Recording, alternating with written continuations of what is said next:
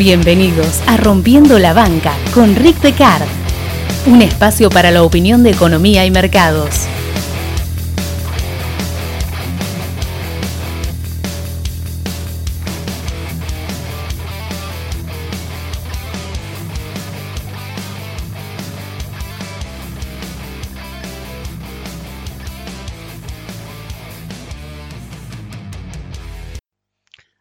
Digo que los iluminados que pueden inventar algo desconocen que prácticamente todo se inventó en la antigüedad. Las estafas no son diferentes. En el derecho romano se incluía el término venditio fumi, vender humo, y se relacionaba con hechos de corrupción. La venta de humo era eh, atribuida a intermediarios que cobraban dinero con la promesa de conseguir un favor de algún funcionario público, favor que nunca se materializaba, obviamente, y el caso extremo de Benditio Fumi eh, se registró en el año 282 después de Cristo cuando eh, Torino aseguraba tener llegada al emperador Marco Aurelio Probo y prometía conseguir cualquier cosa que quisiera em, eh, la persona que le pagaba a este individuo bajo autoridad directa del emperador.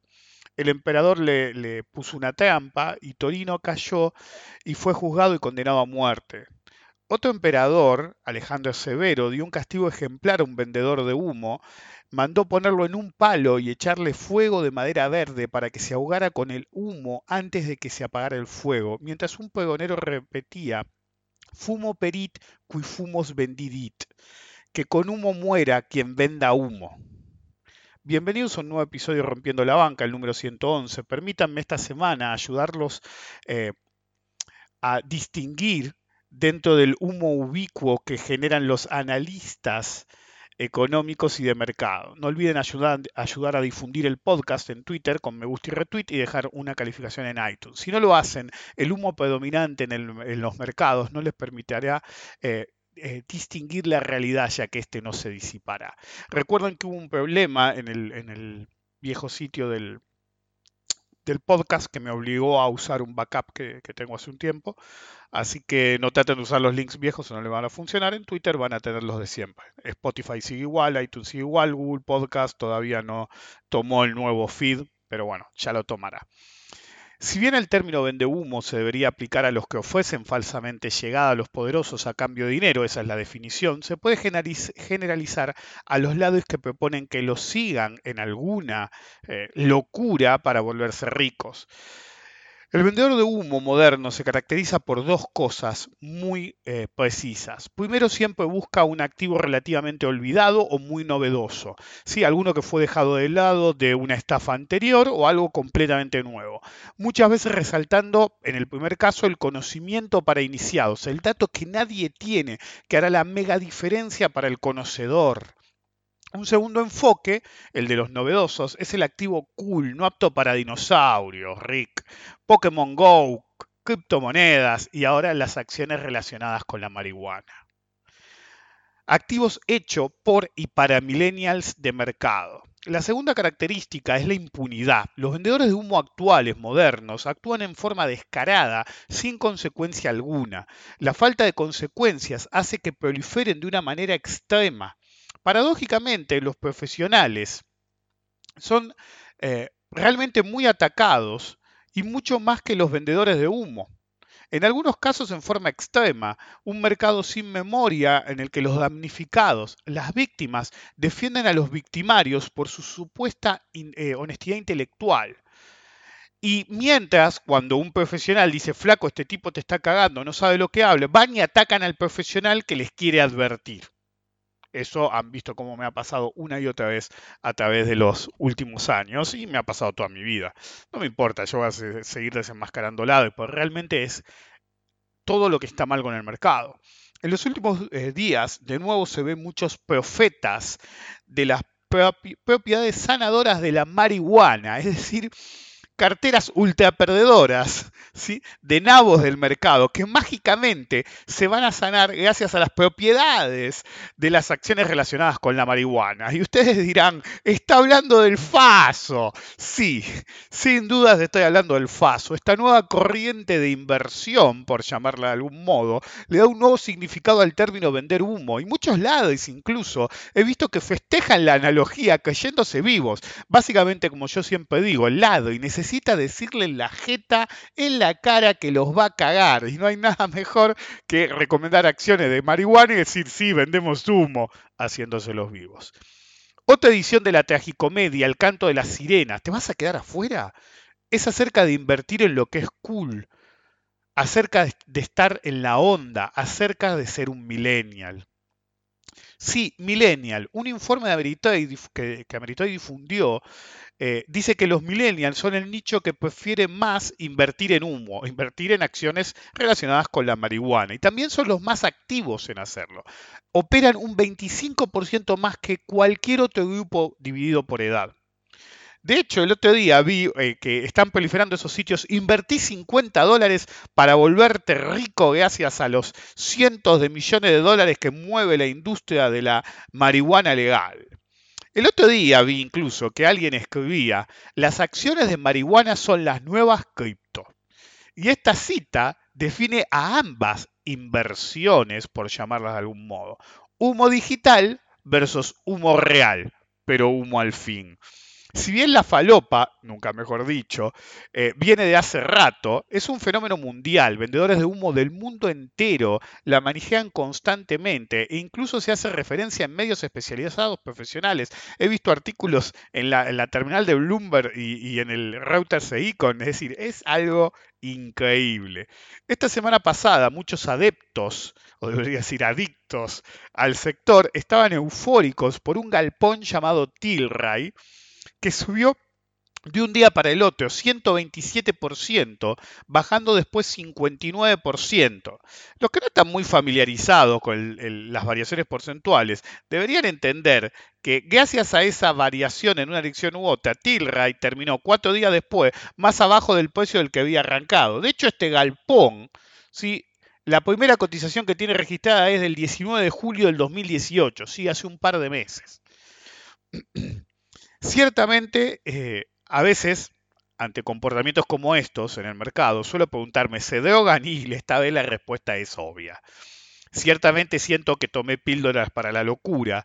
Una de las primeras cosas que aprendí en el mercado tantos años atrás fue a mantenerme lejos de empresas farmacéuticas que dependen de patentes, pruebas, el esquema legal y la estabilidad del esquema legal que las convierte en un riesgo inaceptable. He visto expertos expertos de verdad, no los autodenominados expertos en farmacéuticas que son solamente guerreros del teclado. Pifiar feo o perder todo por un resultado adverso o un cambio de legislación.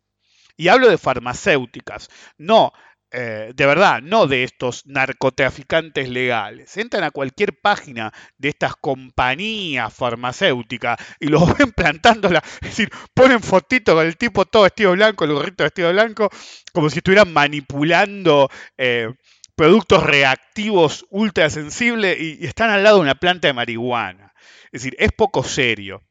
Pero es parte de lo que es el millennial de mercado el participante millennial del mercado, que recuerde, no es solamente por edad, es la actitud, eh, porque si bien eh, hay una edad que lo llaman los millennials, em, también está el, el, hecho de cuándo entraste en el mercado. Entonces, podés tener 70 años y ser un millennial de mercado, es decir, un principiante en el mercado. Entonces, está hecho toda esta situación para el millennial de mercado y para un mercado millennial un mercado que realmente es un caos en el cual cualquier cosa es válida. Es como dije yo, el verdadero aporte que le hizo al mercado de capitales eh, el tema de las criptomonedas es que poniendo en la balanza algo que no existe, que es un número de una máquina, cualquier cosa se vuelve viable.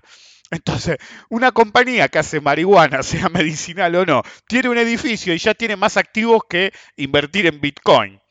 Mal que le pese a algunos eh, acólitos de la criptomoneda de turno. Entonces el verdadero problema está en que uno tiene que ser realista. no importa a qué se dediquen ustedes, realmente no importa. Algunos me pueden llegar a escuchar, por ejemplo, yo siempre me dediqué a lo mismo. ¿Por qué? Porque era de familia, básicamente.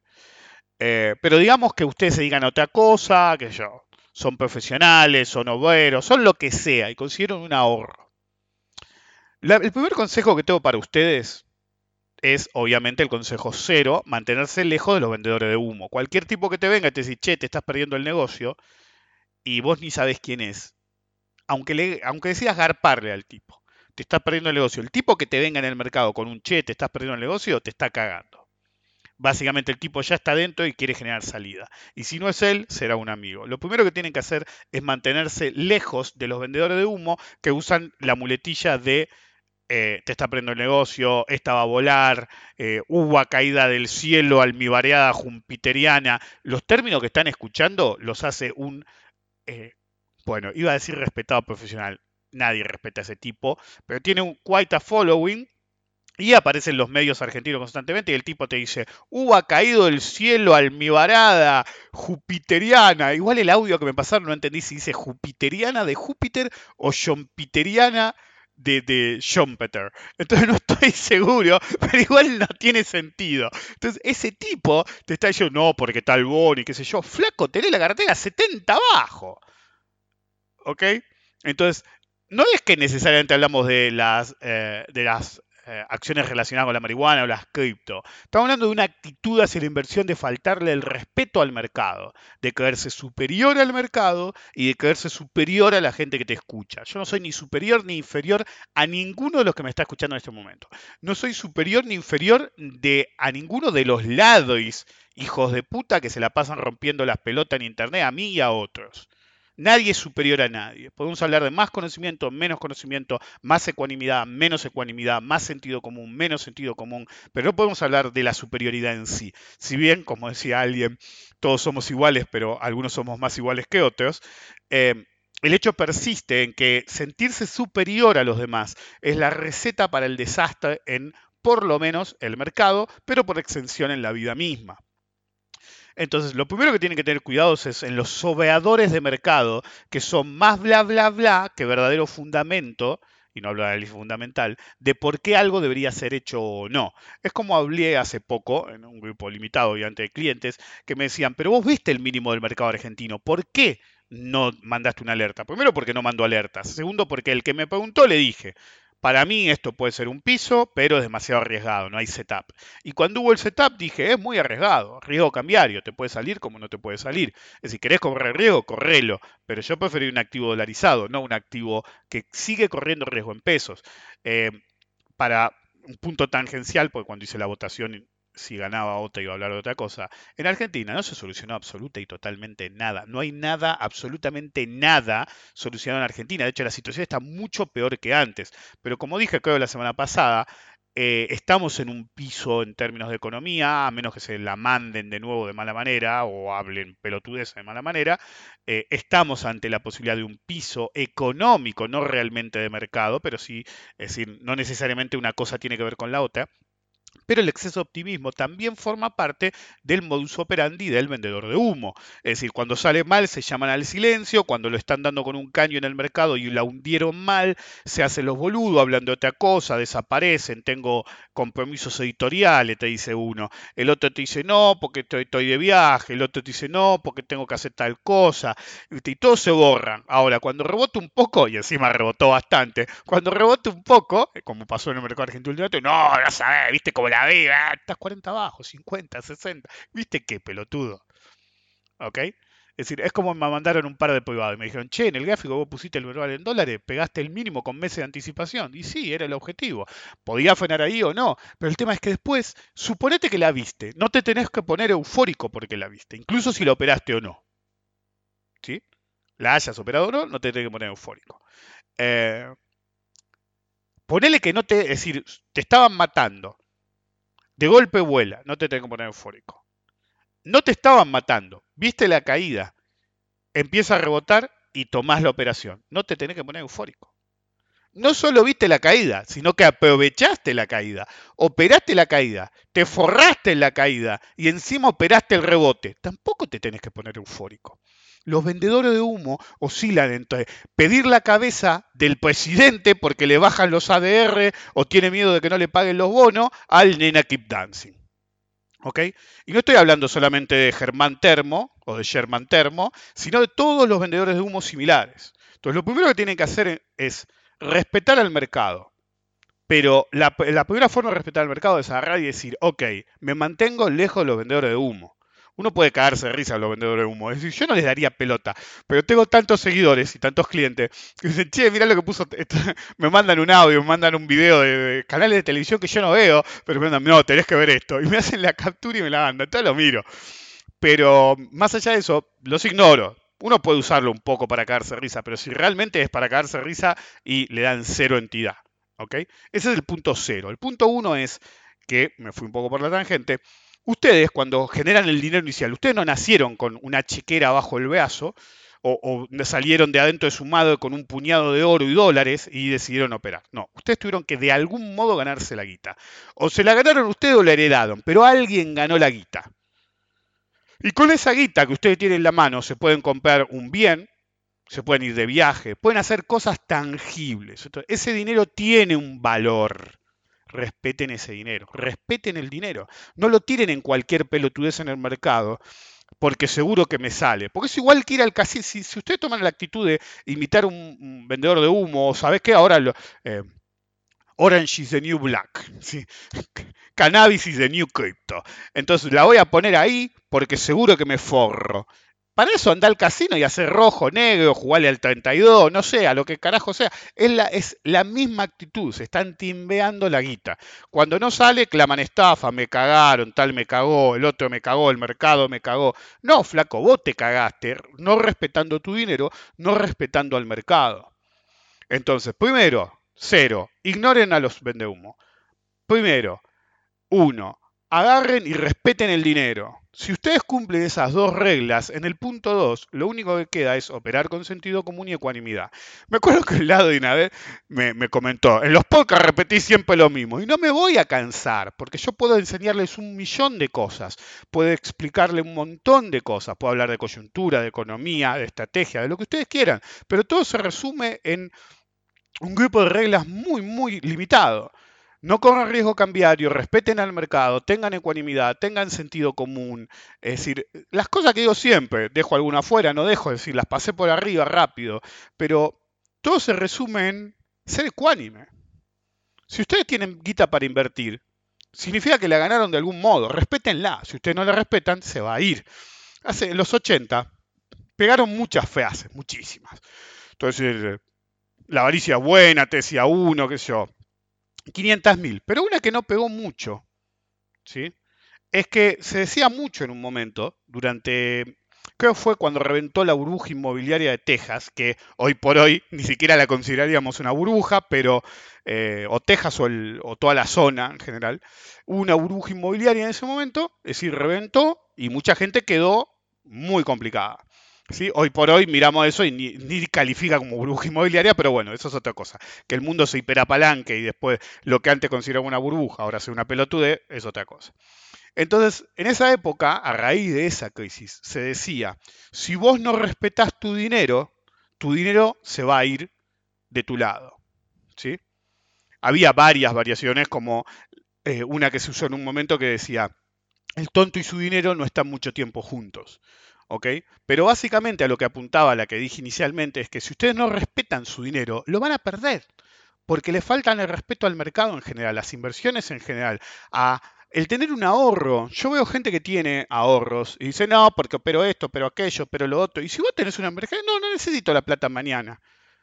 ¿Y qué? ¿Vos te dejaste un colchón? Si necesitas guita de emergencia. No, no, ¿qué emergencia? Las emergencias pasan, papá. ¿eh? Y si vos estás atrapado en un bono pedorro argentino que lo compraste caro, cuando necesites la guita vas a tener que realizar la pérdida. ¿Ok? No existe eso de agarrar todo el capital de inversión que tengo y poner una inversión de riesgo que puedo quedar clavado. Entonces yo veo gente con poca ecuanimidad, vendedores de humo, que te proponen comprar un bono sobre la par como el AI24. Total, después te pagan. sí, te pagan unos años, está bien, va a amortizar lo que vos quieras, pero por un tiempo no tenés la guita. Entonces te lo hacen comprar el máximo histórico de los bonos argentinos. Total, la guita no necesitas mañana. ¿Cómo sabes? Porque vino la mala y por ahí perdés el laburo, o no lo perdés vos, pero pierde tu viejo, tu vieja, eh, tu pareja, quien sea, y vos te tenés que poner. Y el bono te cayó. ¿Qué haces? Y realizás la pérdida. No queda otra. El problema de los vendedores de humo no es acerca de, y quise hacer foco en esto, era un tema que venía en espera y quedó como anillo al dedo que de golpe empezaran a realmente manejar las acciones de marihuana. Es el tema de escuchar gente que básicamente lo que te propone, es decir, el tipo que te dice que operes un galpón, no es acerca del galpón, ¿sí? no es acerca de una compañía basura que va a significar que pierdas dinero, es acerca de no respetar tu propio dinero, es a riesgo de poner en compromiso tu seguridad financiera. Si vos rifás la guita que tanto te costó, siempre vas a estar peor. Si vos tenés una cantidad de guita que podías invertir, invertila con cuidado. Como yo he dicho, no me acuerdo si en este podcast, pero lo he dicho infinidad de veces en otros ambientes, como en mis seminarios de Money Management y Administración de Cartera, el sistema es perverso. El sistema le dice a la gente, institucionalmente hablando, le dice a la gente que cuando uno es joven y tiene poco dinero, debería jugarse hasta las pelotas, debería usar apalancamiento máximo. ¿sí? Y cuando uno es grande, debería usar poco. Y es un sistema perverso que les dice que se mantengan pobres de por vida. Pues tarde o temprano nunca van a llegar al momento de no usar apalancamiento según el argumento de estos individuos. Pues van a perder todo por el camino. En realidad, el sistema debería ser exactamente opuesto. Cuando uno es joven debería ser más conservador para generar un ahorro núcleo que le permita invertir de una forma un poquito más agresiva a través del tiempo para realizar mayores retornos. Si yo tengo 18 años y junté mil o dos mil dólares y me apalanco hasta las pelotas, entre la falta de experiencia, de conocimiento y que tengo poca guita, la van a perder. Alguno del grupo que lo intente hacer va a ganar algo de dinero, pero la mayoría lo va a perder. Ahora, si yo con mucho trabajo junté esos mil o dos mil dólares y los invierto en algo un poco más seguro y que me dé poco rendimiento, aunque en términos absolutos sea poco, es acerca de multiplicar la inversión. ¿sí? Si yo hago eso y mientras tanto sigo ahorrando, cada vez voy a tener más dinero. En un punto crítico voy a poder, lo que yo llamo es em, generar la, la diversificación de atrás para adelante entonces, primero empiezo con un núcleo y a medida que tengo un poquito más de dinero, puedo destinar una porción de ese capital a apalancarme un poquito más. A medida que tengo más capital, puedo escindir una cantidad de dinero de mi cartera que realmente me permita apalancarme cada vez más. Entonces, a medida que mis ahorros crecen, a medida que mi capital crece, puedo usar cada vez más apalancamiento, pero con una fracción de mi capital total, y así llegar a una edad en la que tenga realmente bastante dinero. Entonces, fíjense, yo propongo lo inverso. No, cuando tengo poca guita me juego hasta las pelotas, porque siempre van a tener poca guita o tarde o temprano van a ganar, pero tarde o temprano la van a volver a perder. Entonces, uno, a medida que es más eh, mayor, que tiene más experiencia, más conocimiento y más dinero, puede correr ciertos niveles de riesgo incrementados vía apalancamiento cada vez más grandes a través del tiempo. Si uno no sigue ese esquema, va a ser pobre toda su vida.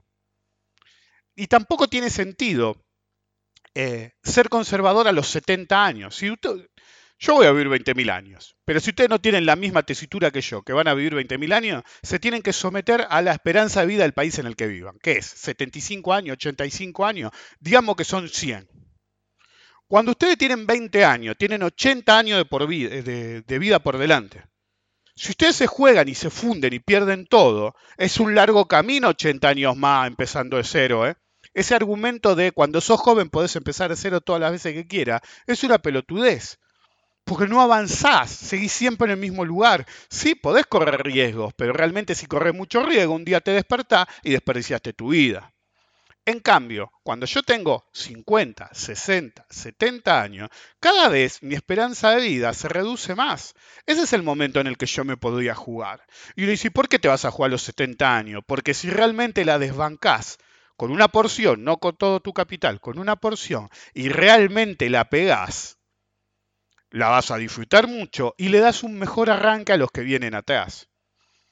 El tema del correr riesgo, yo ya lo he manifestado, es eh, el, sistema lo plantea al revés de lo que debería ser. Uno debería correr más riesgos a medida que es más grande. Es mayor, tiene menos años por vida por delante, entonces si realmente mete la pata, de última son menos años, hasta por ahí ya cobra una jubilación o un seguro de retiro. Tiene más experiencia en la vida en general, tiene más conocimiento, quiera o no. Si le interesaban las inversiones a los 70 años, también le interesaban a los 50, a los 40, a los 30, a los 20. Eso significa que acumuló experiencia. Puede ser una experiencia general o, eh, eh, genial o puede ser una experiencia mediocre, pero de todos modos sabe más que antes. Entonces está más capacitado al tener mayor edad para correr mayores riesgos a través del apalancamiento. Si ustedes hacen de una forma diferente, están eh, sobredimensionando a su joven ser, younger self, dicen los yankees, eh, que no tiene la capacidad para hacerlo. Entonces están subsidiando al tipo que no tiene experiencia. ¿sí? Y están dándole menos ingreso disponible al de mayor experiencia, lo cual es inviable. Cuando uno quiere operar, lo primero que tiene que hacer es alejarse de los vendedores de humo. Si uno quiere que su capital crezca, uno no va al mercado a jugar, Ninguno de nosotros va a jugar. El argumento de eh, estamos en el juego por el juego mismo no existe. Uno está por la guita. ¿sí? Yo nací para esto, me cuidaron para esto. Ok, pero y lo hago porque lo hago. Y lo hago porque gano guita. Porque si no ganara guita me dedicara a otra cosa. Me dedicaría a otra cosa. Punto. Ok, me dedicaría a algo que me diera más guita. Entonces, si uno está en esto, está por la guita. Por el dinero. Para los que no son argentinos tienen el término guita, por el dinero.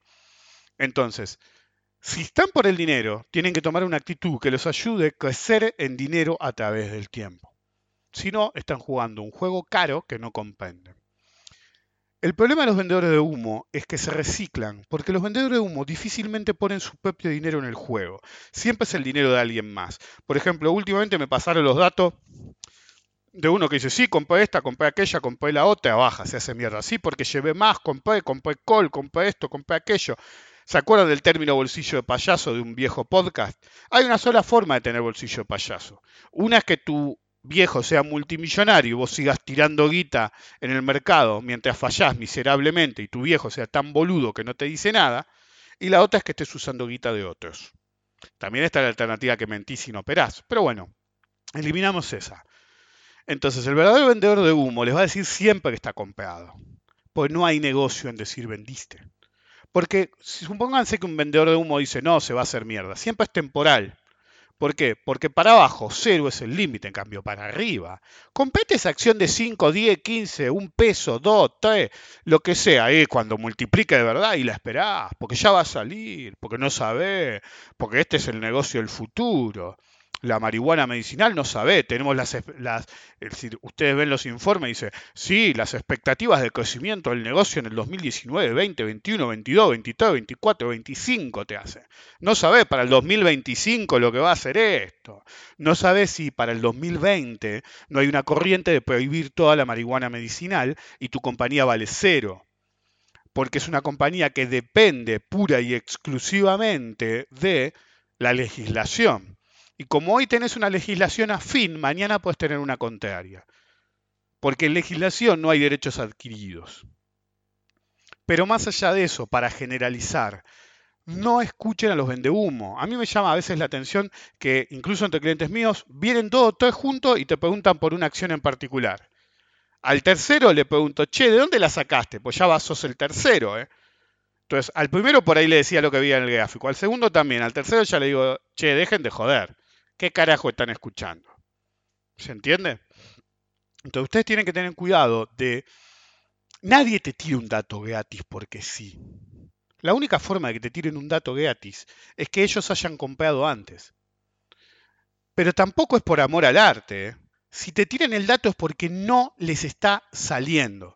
¿sí? Es bolsillo de payaso.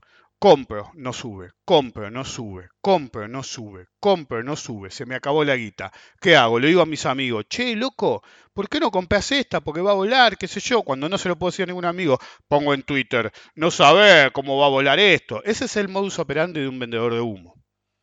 Una vez que está dentro, o que se le acabó la guita y empieza a bajar, pues la alternativa es esa. No es que te dice, no, no, empieza a bajar y no tiene a quién empomar. Y no quiere que le siga bajando el galpón que tiene. Los otros, ustedes me pueden decir, pero vos dijiste algunos ni operan. Sí, algunos ni operan. El que ni opera sigue diciendo compra, porque tarde o temprano va a dejar de caer, va a rebotar y pasa lo que está pasando en Argentina últimamente. De golpe, por hype puro, empieza a volar mal y los lados y se ponen, no, no sabés, vieron, sí, nena, keep dancing, mira cómo vuela, qué genio, Rick es un boludo, todos los demás somos genios. ¿Dónde estaba cuando te bajó? Porque yo estoy viendo el gráfico del Grupo Financiero Galicia en Estados Unidos, ADR, y estuvo arriba de 72. Estuvo arriba de 72 y llegó a estar en 18. Ahora está 30 y te festejas. ¿Festejas qué? Hay algunos de los tipos que están festejando que están comprados de 70, están 50 abajo. Claro, festejas que no está 70 abajo. Lo entiendo. Pero este tipo de movimientos debería ayudar a los demás a saber distinguir del vendehumo que siempre festeja los éxitos y cuando fracasa miserablemente mira para otro lado o te pone cancioncitas, te habla de, de otras boludeces, etc. Si ustedes se dejan influenciar por los vendedores de humo, en última instancia solamente van a tener una cosa en la cartera, humo, no dinero. Nadie protege su propio dinero, el de ustedes, como ustedes mismos, si saben qué hacer, si saben qué escuchar, si tienen ecuanimidad y sentido común propios. Si lo hacen, el mundo es de ustedes. Si no lo hacen, el humo terminará siendo de ustedes. Nos vemos la próxima.